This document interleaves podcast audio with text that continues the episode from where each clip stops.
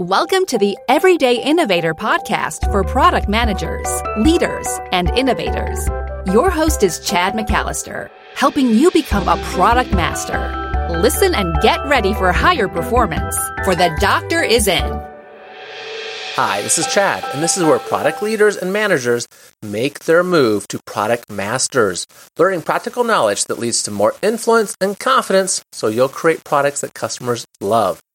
Let's face it, the smartest people don't all work in your organization. This thought has been shared by many leaders, such as Steve Jobs, Bill Gates, and several others.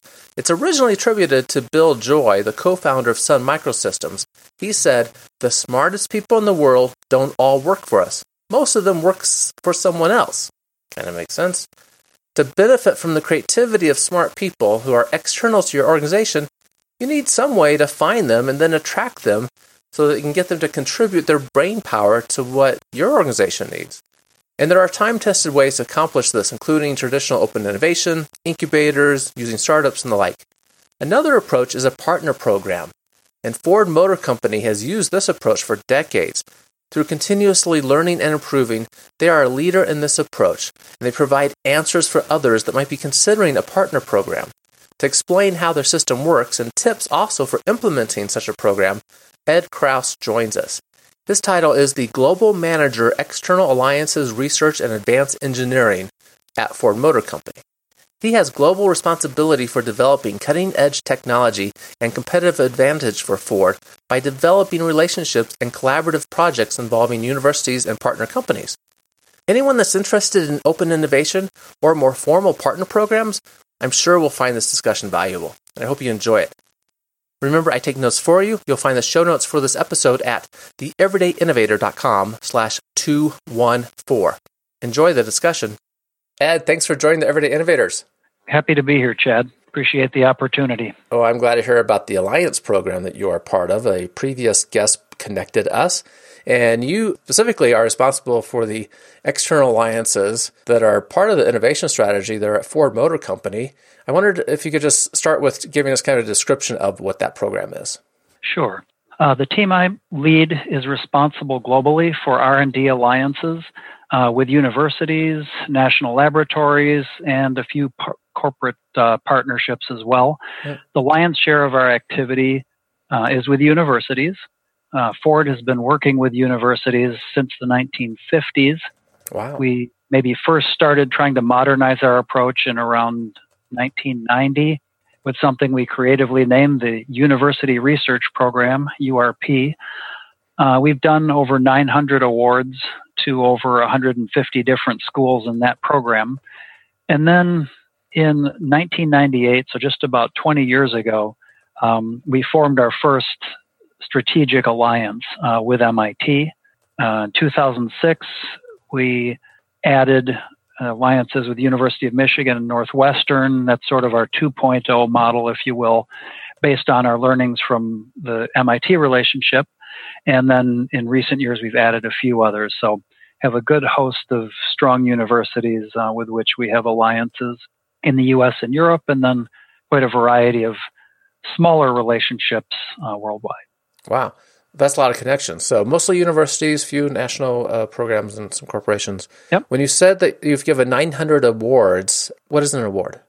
An award in the context of the URP program is a granted three-year project. Mm-hmm. Uh, it's what's called an unrestricted grant, so we don't have any specific contractual deliverables, but we also don't pay university overhead. So you don't get any IP, but you get the work at two-thirds the cost that's a minority of the type of work we do. Most of our work is under the alliances and it does have IP terms and it does bear overhead. Hmm. But the URP, the 950 have been those unrestricted grants over the years. Okay. There, there's some details in there. If we have time, we might tease out. Sure. But before going down, down some of those details, I'm curious, this has been around a long time, right? And then formalized in the 90s.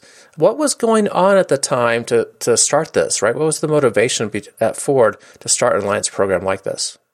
Yeah, that's a good question. I think there were several factors. Uh, one, universities in the late 90s really looked ahead and they forecast a significant decline in government funding. Hmm. Um, since World War II, the U.S. government has poured a lot of money into universities to do research, still does, but at that time, the thought was that that was going to be going down. At the same time, you know, traditional corporate research labs were also less financially sustainable, mm-hmm. and companies were looking for more research outside.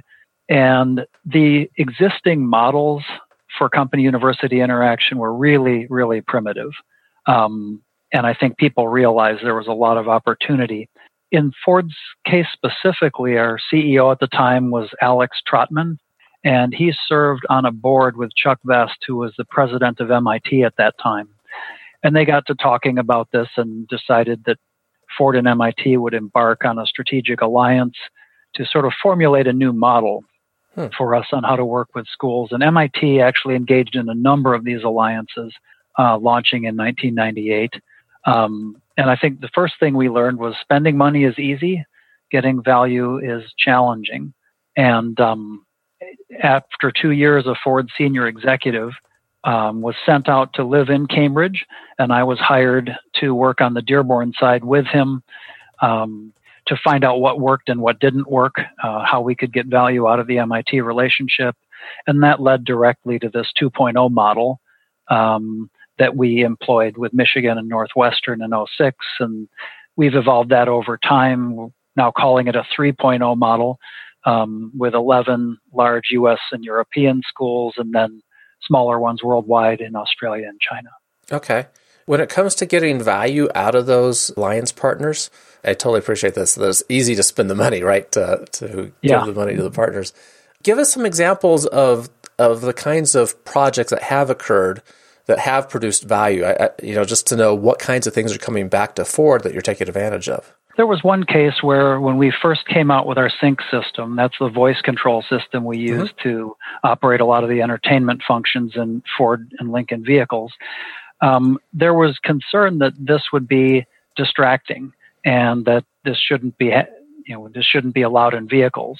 And Ford had extensive data showing that our policy of eyes on the road, hands on the wheel, and using voice control for telephone calls and entertainment control was actually safer than looking away and fiddling with buttons. And as much as we made this point and showed the data, the regulators said, well, you're biased, it's your data. So we worked with the University of Michigan that has thousands of hours of um, real world driving data with one camera outside the vehicle and one camera facing inward. So anytime an outside scenario came up that was dangerous, you could see exactly what the driver was doing. And this footage completely vindicated Ford's approach that the voice control uh, it's people almost have accidents when they look away from the road scene and fiddle with their phone, even if they're holding the phone up to their ear. Um, as long as their eyes are on the road and their hands on the wheel, they're much safer than if they're looking away. Okay. So that was a key thing where the university work proved our point, and they were a neutral broker, and their data was seen as objective. Another is um, this pro trailer backup feature we have where the F-150 it's a class exclusive feature where you do the gas and you spin a little knob that uh, shows sort of crosshairs and or sights on your screen and then the truck does all the counter steering and backs up the trailer for you. That was originally proven uh, feasible in a collaborative project um, also with university of michigan coincidentally. And um, we then produced a feature and developed you know, a very a capability that our customers really like. And it's one of the reasons why I want to get an F one fifty. Also, in part because I did take a factory tour there near Dearborn of the F one fifties getting made, and my son and daughter and I just fell in love with the the, the, making of these things and yeah, that feature too. It's a great plant, and if, if you haven't been by in the last two years, it'd be worth another trip. They've completely redone the tour experience um, and it and it's much improved. It was good before, but it's really fantastic now. Yeah, I, I was there about three months ago, and it was quite enjoyable. Oh, and saw it. Good. Yeah, yeah. Was, uh, and I forget the number. You you might know it, but a, a new truck comes off the line like every what thirty seconds. Two minutes. Uh, it's about one a minute. Okay, yeah, uh, it's really fast, fast. Assembly line, sixty vehicles. You can push a little higher than that, but yeah, it's About just, one a minute. It's just amazing. So, okay, enough. Anyone out there that wants to get an F one fifty? Good, good thing to do. That's right. On these, so I, the the first one was a good example. I, you had a problem and you gave it to uh, alliance partner, uh, U of Michigan, to help provide some evidence, some te- uh, do testing on this.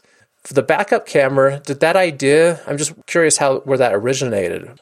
Yeah, it's not the camera so much; it's the algorithm that controls it. That was a Ford originated idea. Okay. And it, it sounds fairly easy, but anyone who's backed up a trailer realizes it's, it's very difficult. and if you back up one trailer with a certain length and then you put another trailer that's two feet shorter or longer, that changes the dynamics. So it was a very hard com- software programming problem. Yeah. And we weren't sure it could be solved with the compute power in the vehicle.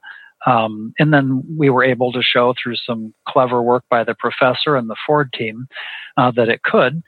And as with anything from the university, nothing's ready for prime time. You know, we had done initiated a large internal effort to productionize this, involve suppliers, get the hardware built, and so on. But without that piece that we did with University of Michigan, um, we would not have known it was possible mm-hmm. and that program wouldn't have come. So even though it was perhaps a small fraction of the effort, it was absolutely indispensable. We wouldn't have the feature without that collaboration. Okay. Are most of these alliance grants that are being provided are, are they working on the specific sort of problem, right? Like here's something we, we're thinking about doing and where we we need a solution, like in the case of the algorithm and, and, working on the, the computer hardware available. And are some of them also more? I don't know if there's any R and D type ones that are more open ended, right? It's a good mixture. Uh, okay. We actually run you know, hundreds of projects at universities at any given time. Um, and it, it's a mixture across hmm. the technical spectrum as well as the risk spectrum. Uh, there are some that are fairly applied, uh, pretty easy to determine an ROI, uh, but there are also uh, things that are much further out. Um, you know, work with very new materials, uh, work in quantum computing, uh, AV related work. Okay. So we do a two way solicitation process where we solicit ideas from within Ford and we match them with our university partners. But we also take ideas from our university partners and see if they're interested hmm. in Ford. So that gives us a, a good breadth of funda- more fundamental versus more applied. Yeah, uh, in a way to inject ideas outside on new technologies, new capabilities. Um, kind of an open innovation model of getting those ideas. it, is. It, it's a blend. You know, it's certainly there are certain commercial rights we have to have because mm-hmm. it's a competitive marketplace. Sure. Uh, you know, we have a host of patents around that trailer backup technology, and that's why we're the only company that has it. But yet, it was developed outside, so it it's never going to be completely non-competitive. But you know, we're strong believers that partnering with world-class outside partners will give a competitive advantage to Ford. Yeah the details actually make this work. Again, back to this easy to spend the money, a little harder to get the value out. When you're putting together the the partnerships, what are you looking for to, you know, it has to be a win-win partnership, right? Absolutely. What are the characteristics of that? How, how do you create that win-win? So certainly at the high level, it starts with making the, the win-win at the alliance or the relationship level. Um, you know, the universities, you, the win for them pretty easy. And as I kid them, I say, you win all the time and you win right away. Uh, they get research funding, they hire students, and whether or not the work's successful, they're going to get publications hmm. and they're going to get interesting industry relevant problems to work on. So that happens for them all the time. You know, what Ford needs is we need appropriate IP rights so that, you know, if we need to commercialize um, or implement and or commercialize um, some of the work, you know, we have the ability to do so reasonably uh, to improve our product or process. And you know, we tend not every project is successful. We take we take on a lot of ambitious work. A lot of it doesn't pan out, but certainly we're having enough successes that are panning out that pays for you know a growing investment at universities. So at the high level, the universities win each time. Um, and we win later on down the line, but the work has been worthwhile enough for us that it, it, it funds the enterprise. On a project basis, you know, when I first came into the work, I was concerned. Some predecessors had warned me that the universities only want to do fundamental work and we want to do mm. applied. But one of the happy surprises was being a big global company with sophisticated product and good scientists on our end, there's a huge overlap between what's academically interesting hmm. uh, and worthy of a PhD and what are relevant problems to us. So happily, that's it's really something that almost never comes up. That the ideas we propose are not academically fundamental enough. It did come to my mind at first, even though I've done the PhD work, that through this, there are people working on these projects that are able to turn this into PhD research as well. And almost every Ford project has a PhD student on it. Um, some is done by postdocs, occasionally masters, but for the most part, students are uh, earning their PhDs through this work. There's just a, a lot of goodness in that, and, and I realize those who have not pursued a PhD you know, I got into it. I never thought I would go back to school. I just got fascinated about a product management problem, right? Why are we inconsistent delivering quality solutions some of the time? Yeah. Being able to contribute to that and help provide the setting for fundamental research that leads to an applied solution and someone working through their PhD. That's great. That's just a great resource to to be a part of. I know if I was a traditional PhD student these days, that would just make me feel really good to be part of a project someone was funding that, that was doing something new. Yeah. That's pretty cool. I'm interrupting the interview to share something really important. We'll get back to the discussion in just a minute, but I want you to know about an extraordinary system called the Rapid Product Mastery, or RPM experience. In just nine weeks, you can have a higher performing product team, meeting only 75 minutes a week with no travel required. One product leader, after trying all the typical training workshops, turned to the RPM experience to get real change for his team. He said that this is the only training that provides an integrated product management perspective. It did exactly what I needed it to do. If you have a group of 5 to 14 product professionals, learn how you too can have a high performing team in just 9 weeks, 75 minutes a week, without travel. This is the system created by Chad based on his experience working as a product leader, coaching several organizations, and deeply studying innovation during his PhD work. Get the guide for yourself at theeverydayinnovator.com slash RPM. For those alliance partners, so you, you, listed a few that you have that you have strong relationships with, right? That came into being here, um, like U of Michigan at MIT. What are you looking for in an alliance partner? Because I'm sure, again, it has to be the win-win. How do you go about identifying them and selecting them? Yeah, that's that's a superb question. Um, universities vary widely in their um, quality as partners. Mm-hmm. Uh, some of them you know, we've picked them for a variety of reasons in a variety of ways over the years. But I think now we're very purposeful um, about how we pick them. Uh, we look, my team and I specifically look for competence and cooperation in corporate relations. Um, is the university going to be a cooperative partner? Are they easy to work with? Obviously, on the technical side, we're looking for um, technical ele- uh, excellence in relevant areas.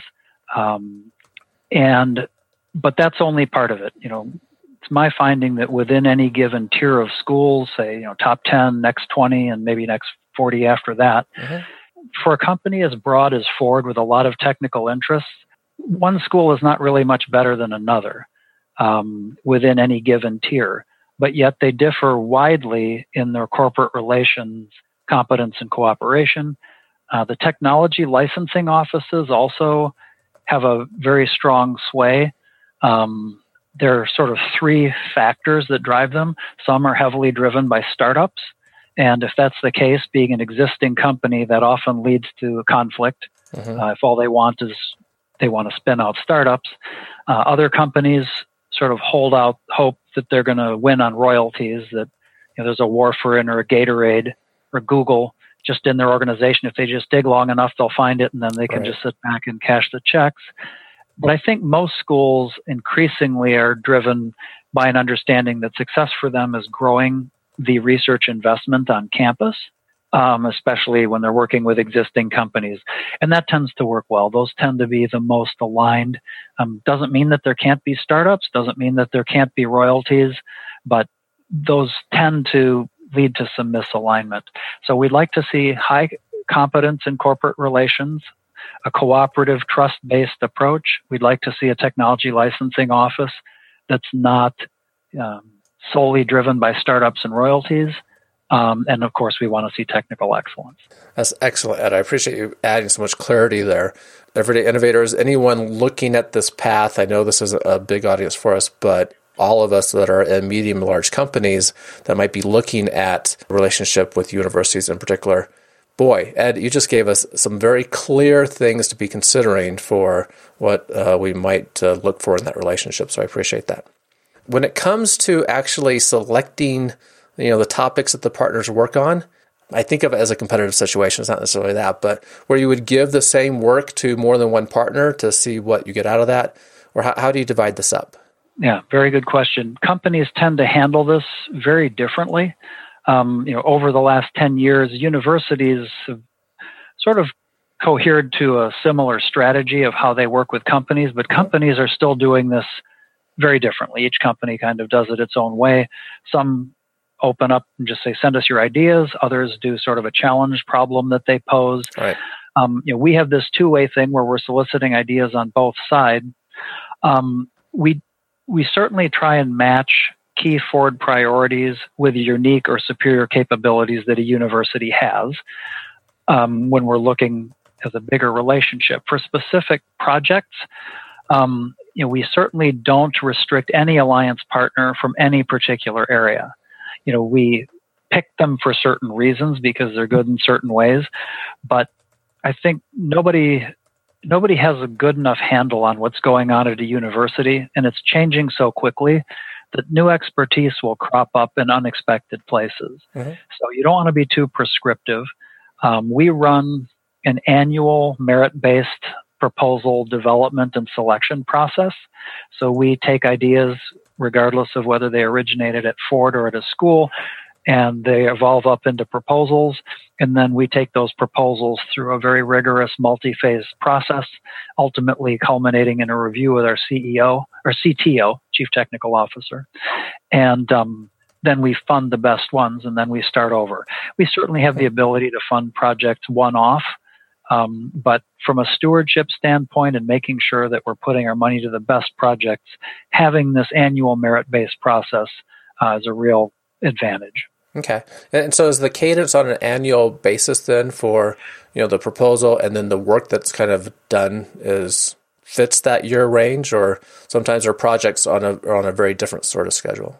Yeah, the proposal development and selection process is on an annual basis, but mm-hmm. the projects themselves run different lengths. For example, every April we officially open uh, the competition, both the URP and for all of our alliances. And we travel to campus doing requests for proposal talks. Uh, we announce it internally uh, and, and, give big talks here. And then we do the matchmaking of the ideas. We generate the proposals. Uh, in August, we close the competition. And then for the next couple months, we go through a very rigorous five phase assessment and approval process. And then we fund some of the work, but most of it is funded in the first quarter of the following year. And then we start over.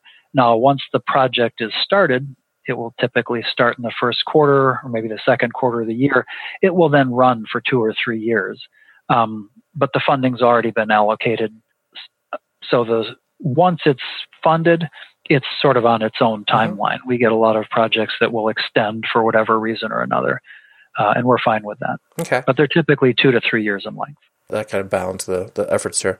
For projects that are maybe a little bit less applied, more R and D, looking for new technology that might might come out of this, do you give a proposal to more than one partner?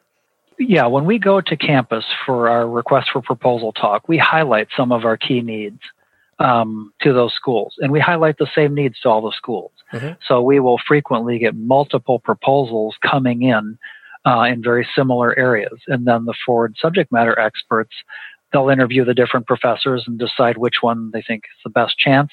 Or occasionally, we will, in fact, pursue the same problem uh, with multiple schools.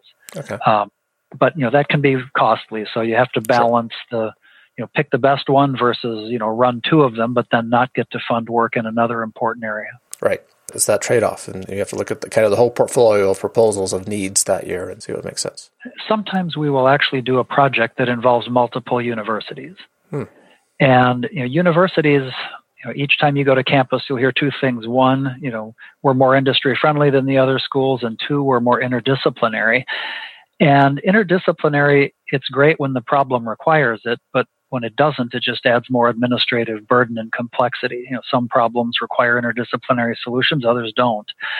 But when a problem does, um, we have, in fact, in the past involved multiple schools, and it's administratively there's more burden running a three-way or a four-way project. Mm-hmm. But some of the projects can't be solved, you know, just between one school and, and us. I don't know how proprietary the nature of the proposals is. Uh, what I want to ask you is uh, if there, if you can give us any insights into just existing categories or things that are being pursued right now. Sure. Because I imagine you know people, I'm and others listeners are thinking about well, surely you're, you're doing some investigations on self-driving autonomous vehicles because everyone's doing that. There's probably some material science work going on to lighten frames and the like. Who knows? I, what what can you tell us? So AV work, we've been very public about that. Ford has done more AV work at universities than any other car company. We've mm-hmm. been doing it for over a decade, well over a decade actually. Um, that's been a, an important part as that technology has evolved. All sorts of computing uh, is interesting to us. You know, the vehicle is going from being a mechanical device to being, you know, some people would say a computer on wheels mm-hmm. connected to the cloud and networked to every other vehicle. Um, so all sorts of computing is of interest. Uh, material science, you know, which is what my own formal technical training was in, remains a very big topic. Um, for fuel economy, of course, in the past, car companies would just make the engine smaller and you know make the vehicle less fun to drive, and that's how they made fuel economy. But the the fuel economy laws are so and the regs are so strict now and so ambitious that you really have to attack the physics and you have to lighten the vehicle. Mm-hmm. Uh, the F 150, for example, can be up to 700 pounds lighter than the previous F 150 because it's an all aluminum body. Yeah. A lot of that aluminum technology um, and manufacturing technologies associated with that have benefited from university work. Um, mobility, Ford is really not just a car company anymore. We're a car company, but we also want to be the most trusted provider of mobility services. Mm-hmm. We've done a lot of mobility work at universities. Um, data analytics, that's something that we see as a strength in all areas of our business. We do a lot of analytics work uh, with schools. Um, and of course, powertrain. You know, the, the internal combustion engine isn't going to go away, even as we do a lot of research on batteries and electrification. Mm-hmm. We're also continuing to substantially improve combustion technologies to reduce emissions and CO2 and so on. Yep. I'm just curious, was, was you know the Ford F-150 since it came up before, and I'm also fascinated with it. Yeah, that, that's an amazing engine that got introduced what three years ago, I think. Yeah, the EcoBoost. Yep. Yeah, the, it's just m- much more efficient, very powerful, coupled with the 10-speed transmission. Yep. It's amazing how it outperforms a much bigger engine class from the previous generation. Did any of that was any of that part of the Alliance program? Specifically know a lot of the background work on engines mm-hmm. and how to make them more efficient. Certainly, every year we do dozens of projects relating to uh, powertrain and engines. When that engine came in, it was um, it was fascinating because everyone thought, oh, the purists have to have a V8, and it was really somewhat of a risky decision mm-hmm. because mm-hmm. pickups had always had the big V8, but Ford had the courage at that point to say, look at the spec sheet. This will outperform a V8, and when you actually drive it, it's much more dynamic uh, than V8. So we ended up doing it, and the customers, you know, they didn't care if it was a V8 or not. They saw a superior option in that versus the competitors and versus the previous model, and they flocked to it. Mm-hmm. Uh, and they still do. It's a big advantage for us in selling the F-150. F-150 is just was the this was the 42nd year when it's been the best selling truck in the U.S. and the EcoBoost engine's been a big part of that. And we hope the trailer back up too. yep.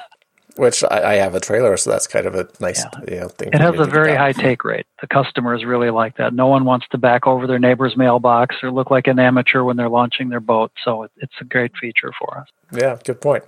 Yeah, just curious about that. I'm sure there's been lots of things that have made it into vehicles that we would be aware of, and the Sync was a good example. Didn't realize that Ford. It sounded like you were the ones that really pioneered the regulatory changes to have hands-free kind of uh, voice-activated interactions. Yeah, it wasn't so much the regulatory change; it was stopping a bad regulation that mm. would have prevented that progress. Um, but effectively it's the same thing. Yeah. We we want to work very closely with regulators because safety is top priority for us, and we don't want regulations that make vehicles less safe. Mm-hmm. And this was a, a good example of Ford and the university working together. And then when the regulators saw the data, they made the right decision. So it was everybody did the right thing. So this has been going on for quite some time. You've been responsible for the global alliances there at Ford since 2008. It's clear from what you've been sharing, great details. You, you have learned a lot over the years of what works and what doesn't work.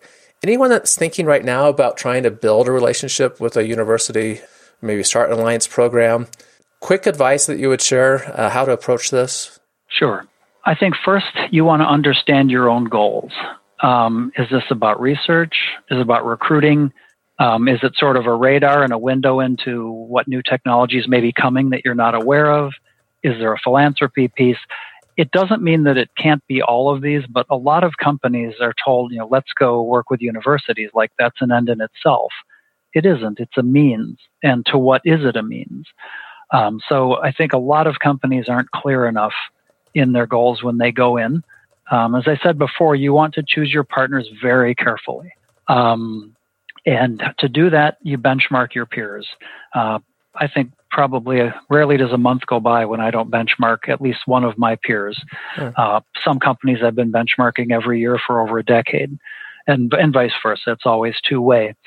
But you want to talk to them because there is a high degree of consensus among people who do my job at different companies uh, as far as which universities are cooperative and friendly and which ones are very difficult and high friction.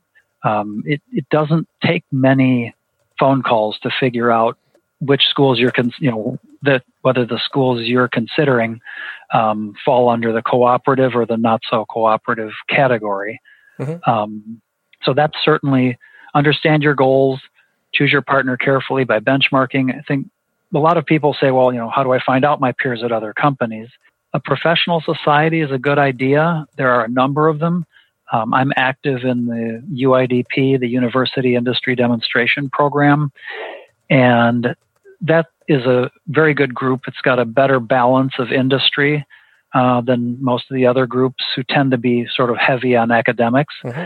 And a lot of the thought leaders at both companies and universities are involved in UIDP. So going to their, joining up there, going to a, a conference there, you'll talk to more than enough people to get a good read on the schools you might be considering. And I think finally, hold yourself to an ROI based metric.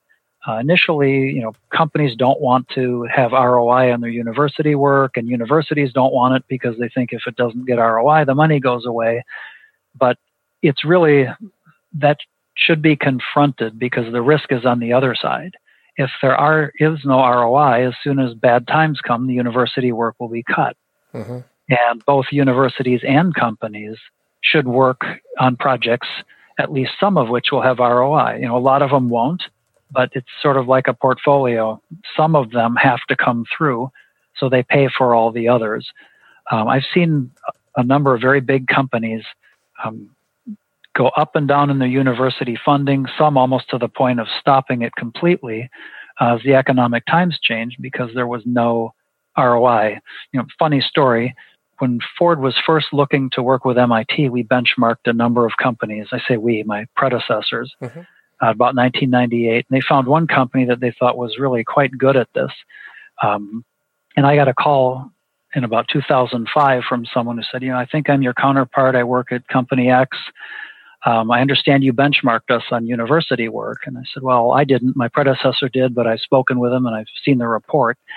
And he said, um, could I fly out and see you? And could you explain to me what we used to know how to do? That's what had happened. You know, they didn't have any ROI. You know, mm-hmm. one VP went, one new VP came in, tough times came. He looked at the money and said, "What are we getting for this?" Didn't see anything and cut it. Yep. Um, and and that's surprisingly common. So I think you're really not safe if you can't justify the investment in the long term, and that's for the best of both the school and the company mm-hmm. to be mm-hmm. able to do that. Because then the, the school might have a better chance of having future work as well if they're demonstrating the ROI. No question.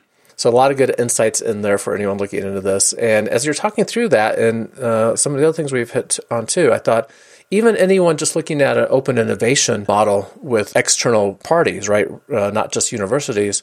A lot of still really relevant topics here to be aware of and help your thinking about what is that relationship with like between the company and those external parties still. Yeah. So very good. I appreciate that.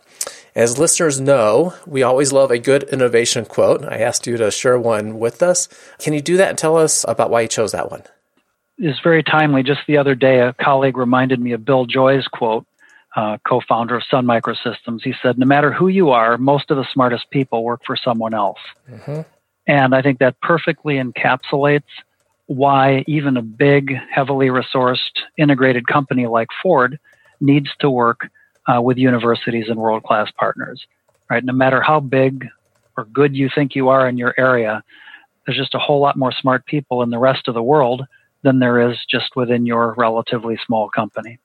It's a great quote, and it actually gets a question that I had lingering in my mind, which was, why not just throw more money at this internally and I know I have my own answers for that as well, but it, it ties into that that you're getting the advantage of new thinking from people that aren't biased with the assumptions that always make.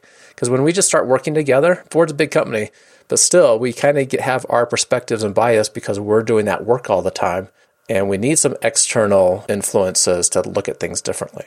Yeah, external, you can be much nimbler going and quickly starting a university project than you can building a building and hiring your own people. Absolutely. So the agility to it is important. The outside perspective is important. You may look into it and then find it isn't something you want to pursue. Well, then you haven't made a big long term investment. So mm-hmm. I think universities certainly bring capabilities that uh, nicely supplement the strong capabilities we have internally. Very good. What do you want to leave us with? You, you, mentioned before the benchmarking with peers. If anyone is listening that has a program in place and wants to, you know, maybe share some data with you, uh, you know, share, uh, collaborate in some sense, um, just uh, how do you want to leave this in terms of uh, people following up? Yeah, I think um, you know I'm active in UIDP as I mentioned. I think it's a great organization for anyone who does my sort of work. I'll be at the uh, fall meeting down at Ohio State. I hope to be either a panelist or speaker on university startups and mm-hmm. the pros and cons of how that affects relationships with existing companies. But would certainly welcome meeting people there, uh, or you know, if counterparts reach out to you, would be happy for some um, offline mutual benchmarking. I think you know, to summarize, the university work was really primitive around 2000 when I began, and there's been so much progress. And that progress has really come from companies understanding universities better, what they're good at, what they're not so good at, what their mm-hmm. incentives are, and universities understanding company motivations better. So if presenting to a forum like this further increases that understanding, um, you know, I think it'll make things run more smoothly for us with our existing or new partners. So I appreciate the opportunity to share and welcome feedback. Absolutely. Uh, thank you for your time. I will uh, uh, add a link to, because this is a new organization to me, to the UIPD for anyone that wants to look into that that isn't aware of it already. Anyone that wants to reach out to me directly, I'll be glad to put you in contact with Ed. Ed, thanks again. Chad, you're welcome. Appreciate the opportunity. Thanks again for listening to The Everyday Innovator, where product leaders and managers make their move to product master, learning practical knowledge that leads to more influence and confidence so you'll create products customers love. Find the written notes of the discussion with Ed at theeverydayinnovator.com slash 214. Keep innovating. Thank you for listening to The Everyday Innovator, which teaches product managers to become product masters. For more resources, please visit theeverydayinnovator.com.